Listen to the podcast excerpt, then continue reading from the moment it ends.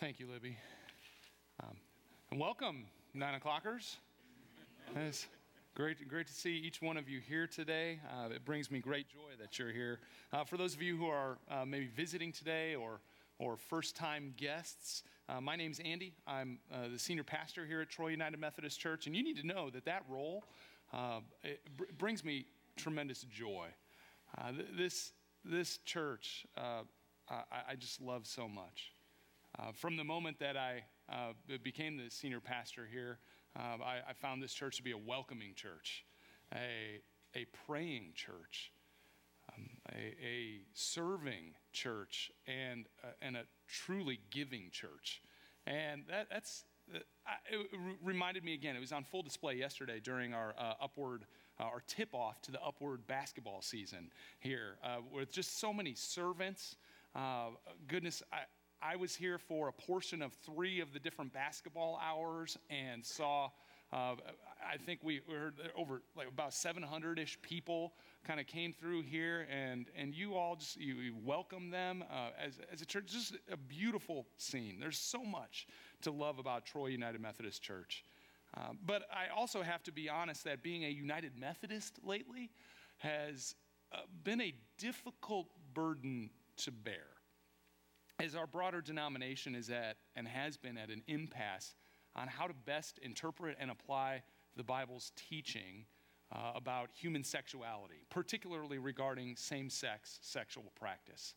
Um, it's been a painful few years as this uh, debate has escalated and has been brewing and will again uh, come to a head this May at our upcoming General Conference. And for those of you who don't know United Methodist lingo, the General Conference is our highest decision making body uh, as a denomination.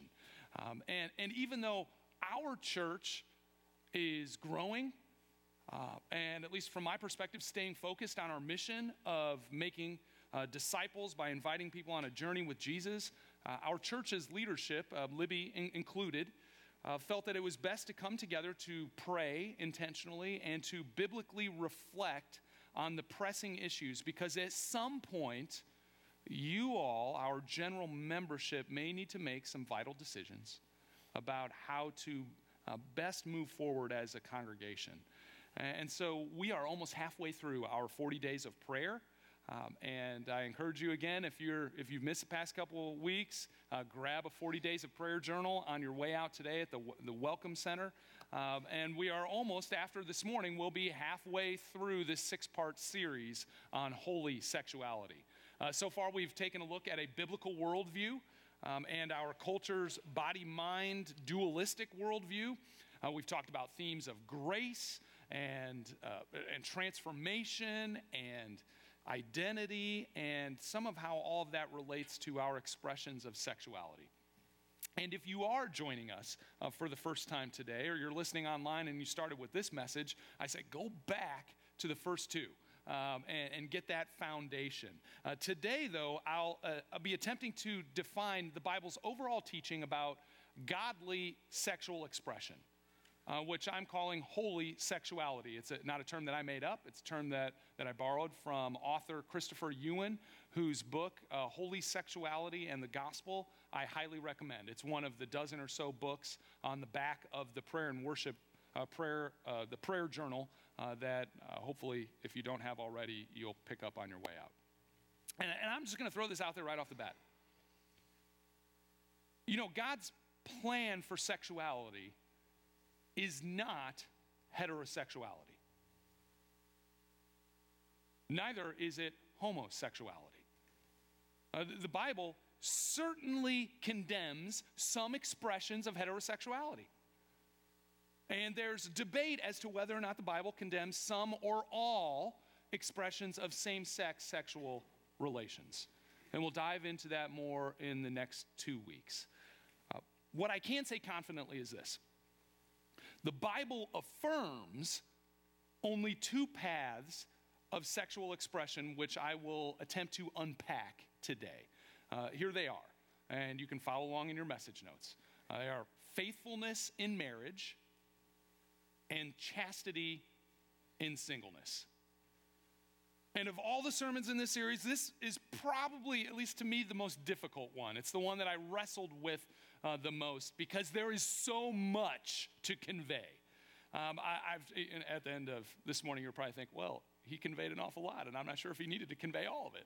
Uh, but, um, but, but I've tried, I've done my best to narrow in on the essentials, which I'll, I'll try to unpack with some Bible study. But suffice it to say, so much more could be said on uh, faithfulness in marriage and chastity and singleness. Uh, you know, I think it's also it's very interesting that I'm giving this sermon on Martin Luther King Jr. weekend because many, many have seen parallels between the struggle for civil rights among people of color and among the LGBTQ community. In fact, many have said that the highly contentious and groundbreaking, groundbreaking decision of the Supreme Court uh, to make same sex marriage legal in all 50 states in the Obergefell versus Hodges uh, case on uh, June 26, 2015, how that felt similar to the LGBTQ community as uh, Brown versus Board of Education of Topeka and the Civil Rights Act of 1964 uh, felt to the African American community. And, and I, I can't speak directly to that because I'm neither a person of color nor a member of the LGBTQ community, but I can say that from my perspective, uh, and which I hope is a biblically informed perspective, that equal rights for all people is a very good thing. Uh, regardless of whether I agree or disagree with what people do, I can affirm their right to not be persecuted or oppressed or marginalized unfairly.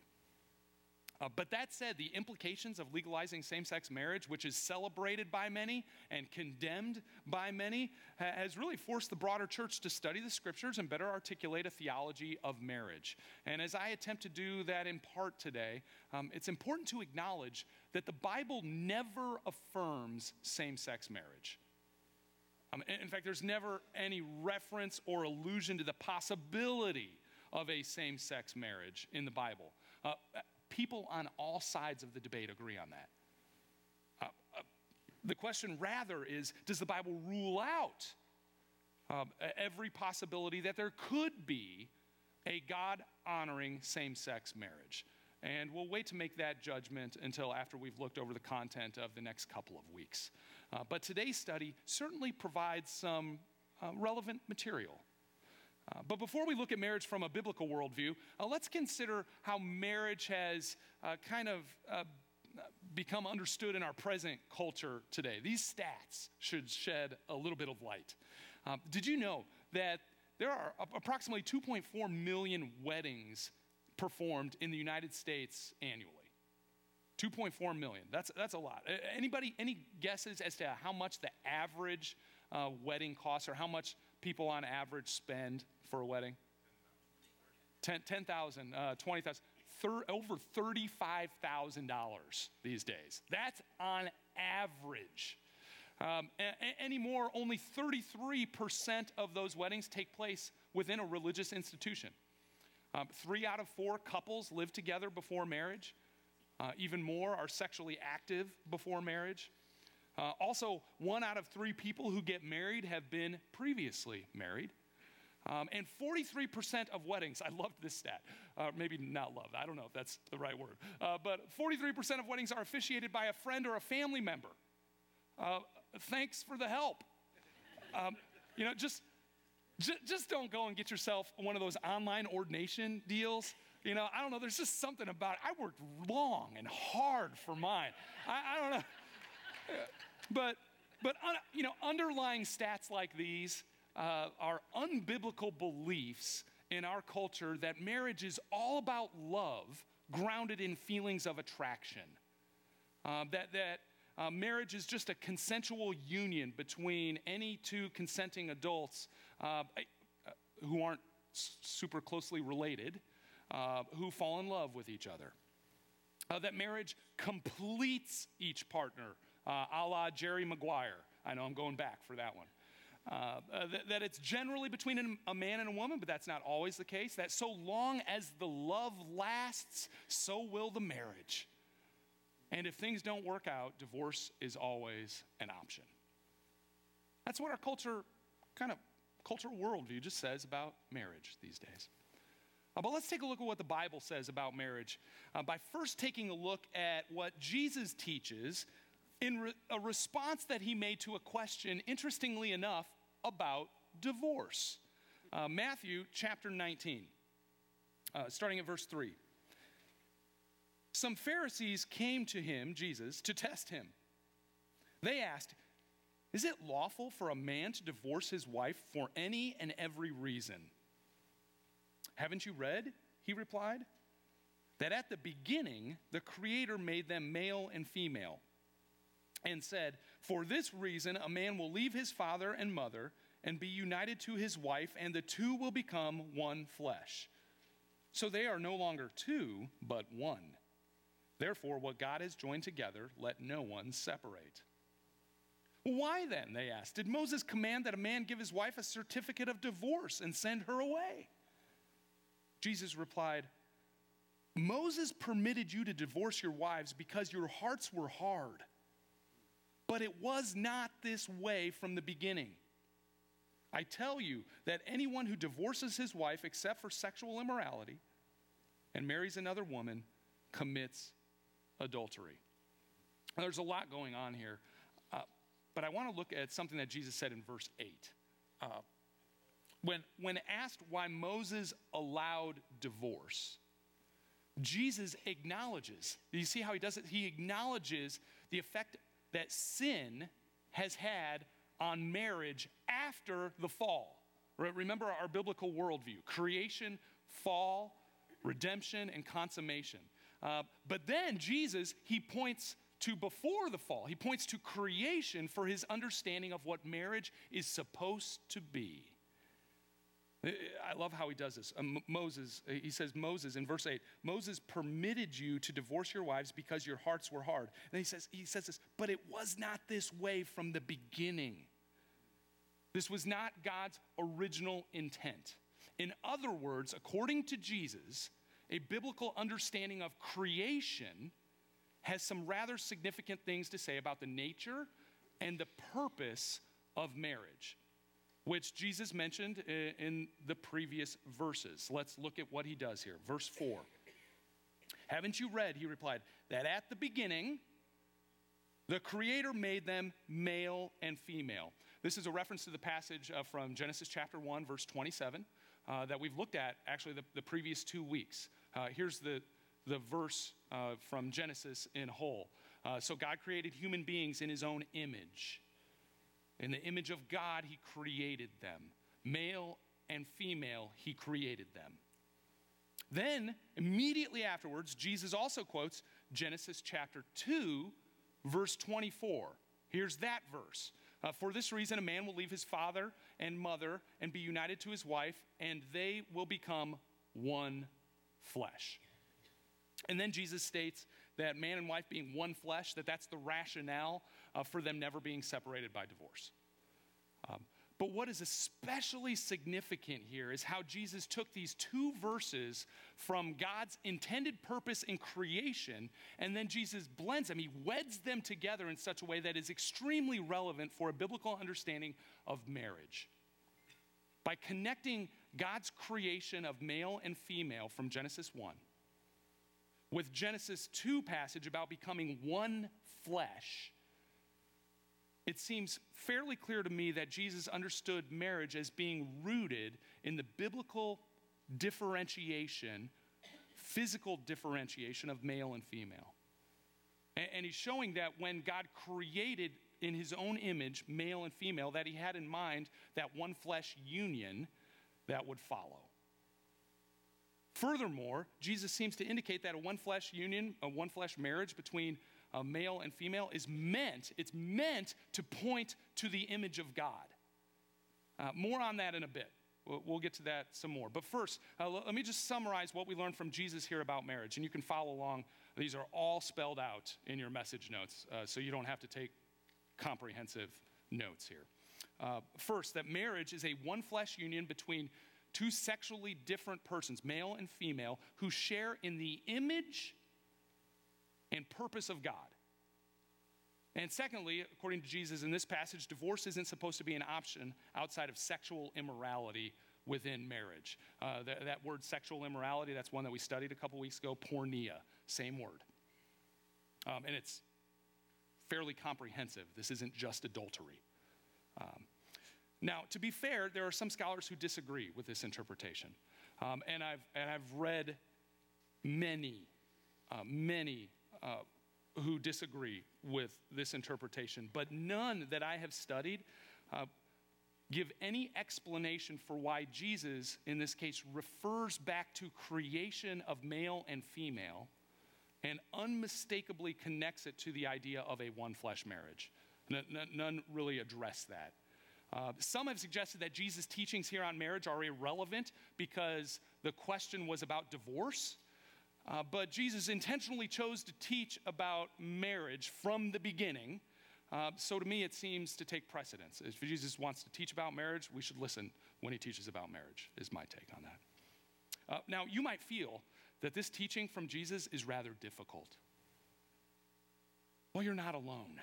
Uh, let's, let's read what follows. Uh, the disciples had some trouble with this one too. The disciples said to him, If this is the situation between a husband and wife, it is better not to marry.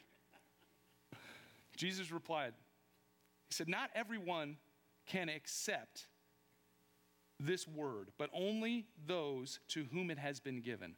For there are eunuchs who were born that way. And there are eunuchs who have been made eunuchs by others. And there are those who choose to live like eunuchs for the sake of the kingdom of heaven. The one who can accept this should accept it. Now, let me translate here. Uh, what's going on? Jesus holds up a very difficult teaching about marriage. It was difficult for the disciples. Like, they, they say, Jesus, surely you're not suggesting all this. Is it really? Is it really better just not even to get married? And Jesus instead of placating them, instead of lowering the bar on marriage, Jesus actually shares another very difficult and yet liberating teaching. Now, the word in this passage, eunuch, it literally means castrated male. Uh, that's what it means. Uh, who and a castrated male would inevitably not be married, nor be sexually active. And, and Jesus points to those who were born that way, uh, those who culturally ha- have been made that way. I don't recommend that. Uh, uh, and then Jesus says, There are those who choose to live like eunuchs for the sake of the kingdom of heaven. In other words, in this difficult teaching about marriage, Jesus actually affirms the path of celibate singleness too. From Jesus, we learn that marriage and singleness are equally valid means of living out the mission of the kingdom of God. Specifically, singleness that is chaste, that chooses to live like a eunuch, to not be sexually active. Now, let's, let's skip forward a couple chapters to learn a little bit more about marriage and singleness from Jesus. This is Matthew chapter 22. And this time, uh, Jesus is responding to a question about an absurd scenario uh, about a woman who has been widowed six different times, and each time uh, fulfilled her uh, law of Moses' dutiful obligation to marry each of the next subsequent younger brothers in, in this family line.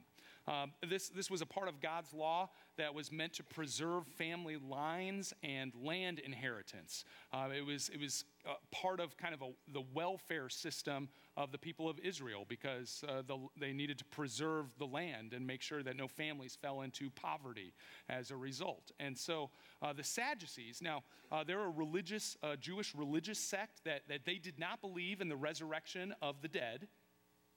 they asked Jesus, all right, so which brother is she going to be married to in heaven? To which Jesus replied, You're in error because you do not know the scriptures or the power of God.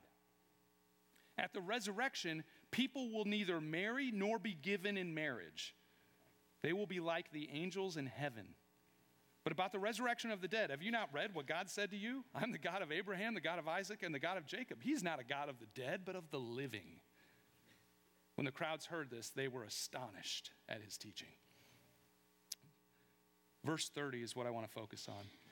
Jesus said, At the resurrection, people will neither marry nor be given in marriage. Did you know this? And think about the implication here. The big implication, at least. You know, many people in our culture today sees singleness as an intermediate stage before getting married. And, and, you know what? There's some truth to that. Uh, I mean, we, we, we all, those of us who are married now, we know we were once single, now, now we're married. That was an intermediate stage. But the cosmic reality is that if we get married, that marriage is an intermediate stage before eternity as a single person. According to Jesus, God's purpose for marriage will already be fulfilled in the age to come. And if we can believe Jesus, and I, and I think you're here because you think we, you can believe Jesus, what then is the purpose of marriage? And this is where so much more could be said. Uh, but I'm going to try to summarize uh, by looking at a couple of different passages and, and really, really try to emphasize the uh, purpose of marriage from creation, uh, since that's what Jesus pointed back to as from the beginning, this is the way it was supposed to be. Uh, first, uh, in creation, humanity as God's image bearers. We talked a lot, a lot about this from a biblical worldview. As God's image bearers, humanity was charged to fill the earth, to be fruitful and multiply. Uh, Genesis 1, chapter, 28, uh, chapter 1, verse 28. Uh, procreation is a part of the purpose of marriage. But, but not just mere procreation, not just making babies for making babies, but rather as God's image bearers, having children was more about passing on the role and responsibility of being God's representatives, God's image bearers in the world. Um, and to use some creation language, that, that role was to care for and steward all of God's creation. Now, obviously, uh, after uh, God's plan of redemption is over and we are in the age to come, uh, th- there's not going to be a whole lot more need for procreation.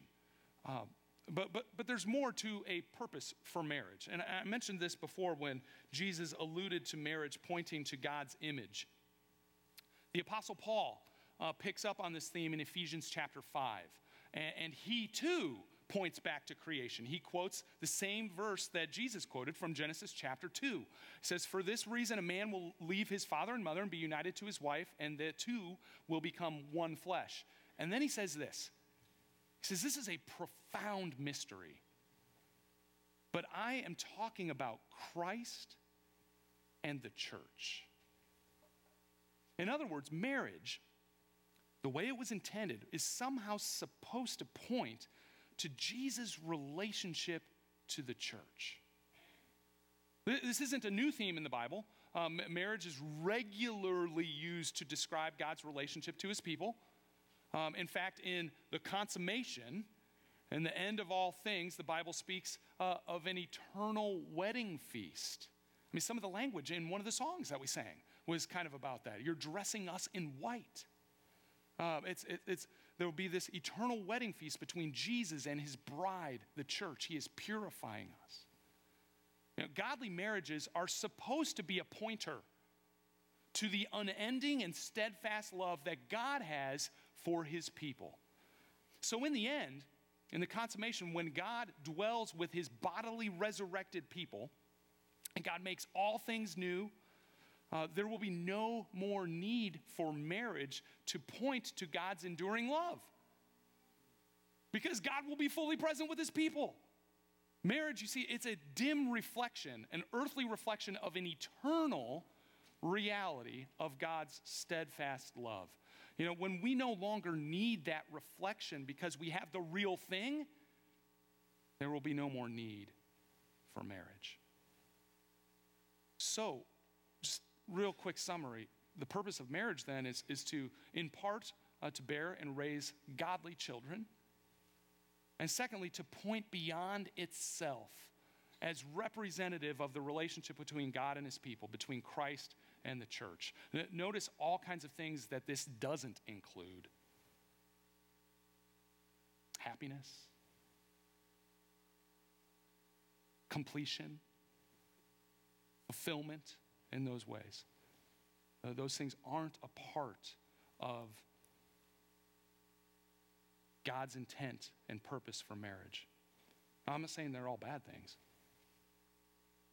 Now, and furthermore, you know, godly singleness is a reminder that it is and always will be Christ that makes us whole. Always. Marriage doesn't do that. Only Jesus does that. In, in many ways, godly singleness is ahead of its time because that, that will be our eternal reality. Um, in, in, addition, you know, Jesus gave uh, the, the church a mission to be, not to be fruitful and multiply uh, physically, but to make disciples, uh, a kingdom multiplication. So, so single people uh, uh, without children, as well as married people without children, can be as much a part of that type of fruitful multiplication in the kingdom of God. Uh, so, so, let's summarize briefly and then reflect a bit. Uh, faithfulness in marriage and chastity and singleness. Those are the contexts scripturally for holy sexuality. Uh, one, marriage is a one flesh union between two sexually different persons, male and female, who share in the image and purpose of God.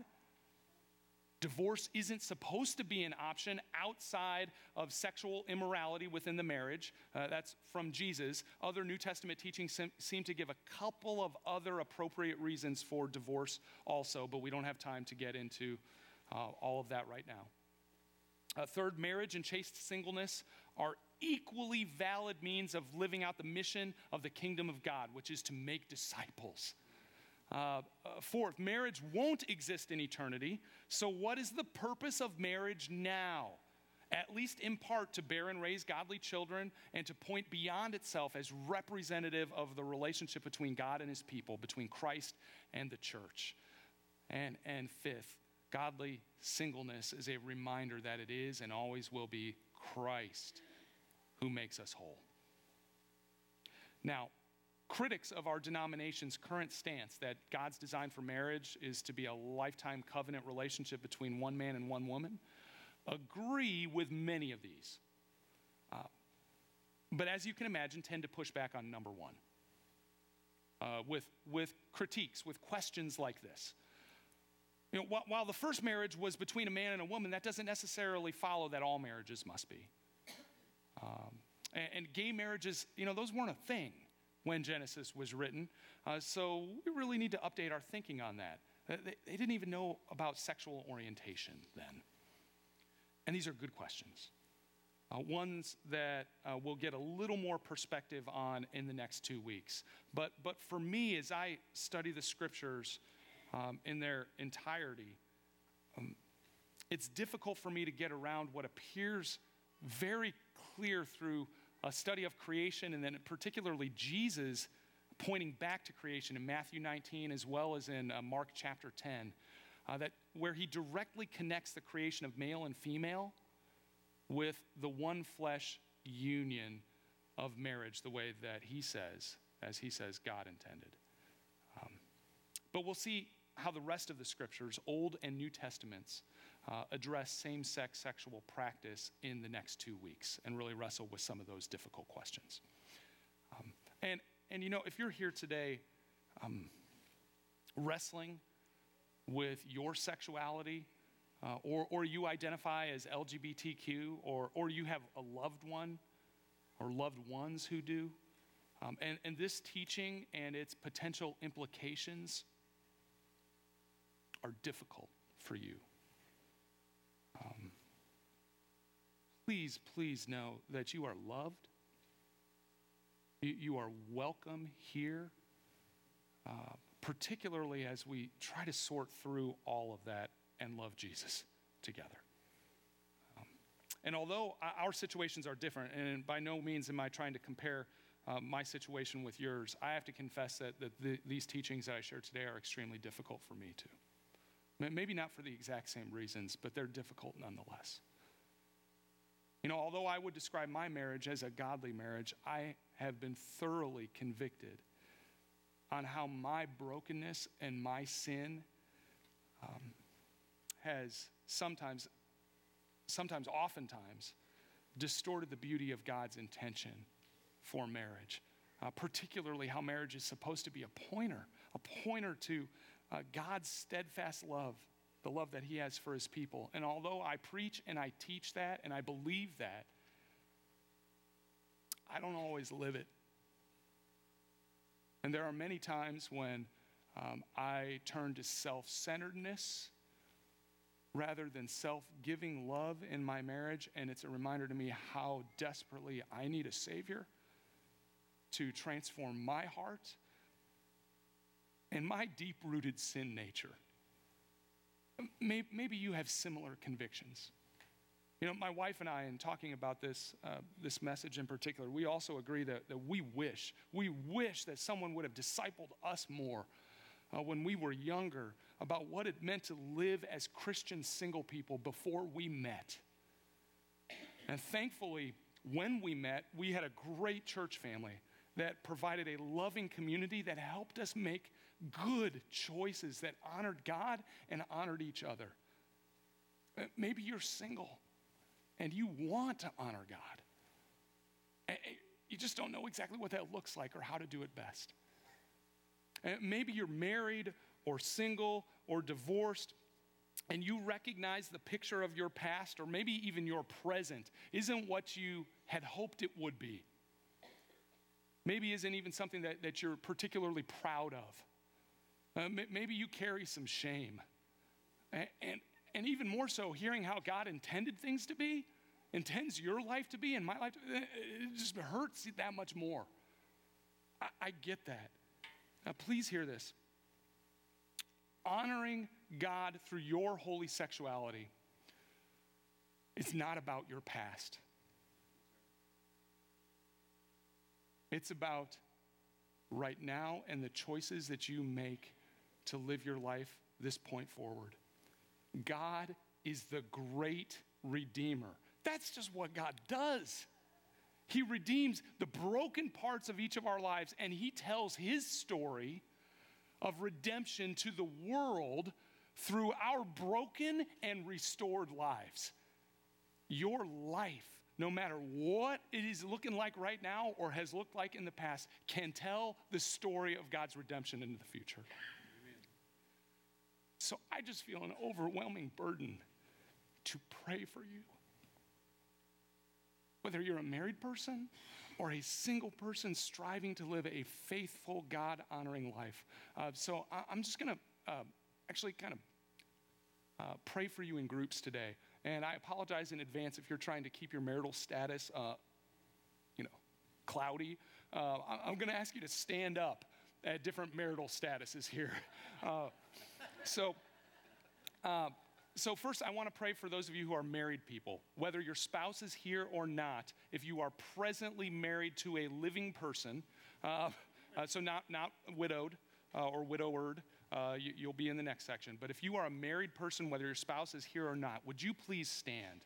Um, and those of us who are single people, uh, oh, we're, we're going to pray for you as, as we pray along in our hearts together. So let, let's, let's pray together. And Father, Heavenly Father, I, I, am I'm, I'm going to keep this simple and straightforward. And, and Lord, you know it's a prayer for myself as much as it is for these good people standing before you now. Lord, first, would you, would you forgive us for falling short of glorifying you and pointing people to your steadfast love through the witness of our marriages? God, some of us, we got into marriage hoping to do just that, but we realize we have failed and fallen short in many ways. Others of us, gosh, we never knew that that was your call or your intention of marriage. Forgive us, Lord, we pray. And we're here now, wanting to honor you with our one flesh unions. Lord, would you guard our marriages? Preserve the sexual purity of our marriages. Heal our broken places. Lord, mend the ways that we've gone astray. Would you pour your spirit out on us? And by the way that we love and forgive and encourage and support and help and serve one another in our marriages, and, and how we work together to bear fruit in your kingdom by making disciples uh, of our own kids and, and others. Uh, Lord, we pray that we bring honor and glory to you until death do us part. We pray this all in the name of Jesus, who loved his bride and gave himself up for her, the way we are committed to giving ourselves for one another. It's in his name that we pray. Amen. Now, uh, for those of you who are single, uh, maybe you're a young person, you're, you're, you're a student, uh, maybe, maybe you're widowed, maybe, maybe you were married at one time um, and, and divorced now. Uh, regardless, uh, you're, you're single. Um, I, I'd like the rest of us to pray for you. Would you, would you um, stand, please, now?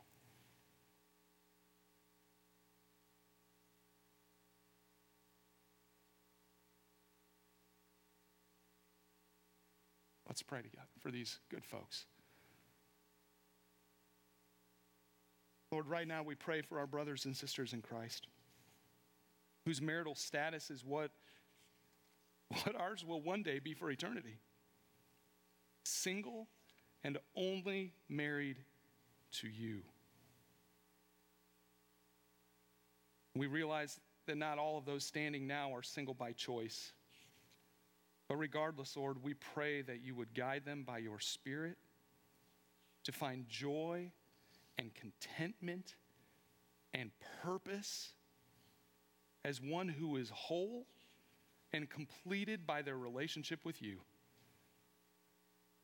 We ask that you would bring forgiveness and grace for their places of pain and brokenness. We pray that you would comfort them in their times of loneliness and, and, ask that you would build the kind of community here that would be inclusive to those single brothers and, and sisters. Lord, guard their sexual purity and, and help them be a holy reflection of your pure love that you have for all people. And Lord, would you give each of them a, a clarity of call?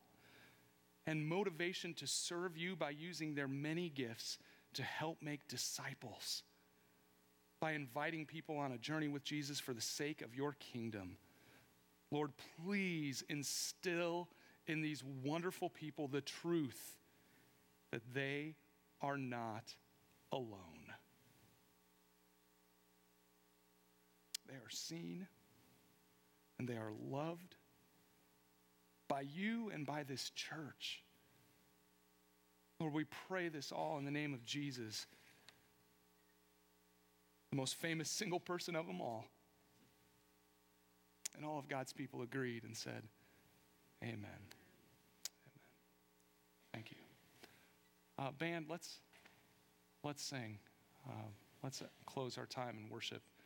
Uh, the next two weeks, uh, we will dive into the Old and the New Testaments and the places where they address historically, uh, we assume, we think that they address same sex sexual practice in a variety of ways. And we're going to really be diving into those. Those will be, uh, uh, it'll be a couple of difficult weeks, but I think one's worthy of, of diving into together. So I invite you back uh, as we, we do that. Uh, but let's stand together, uh, everybody. And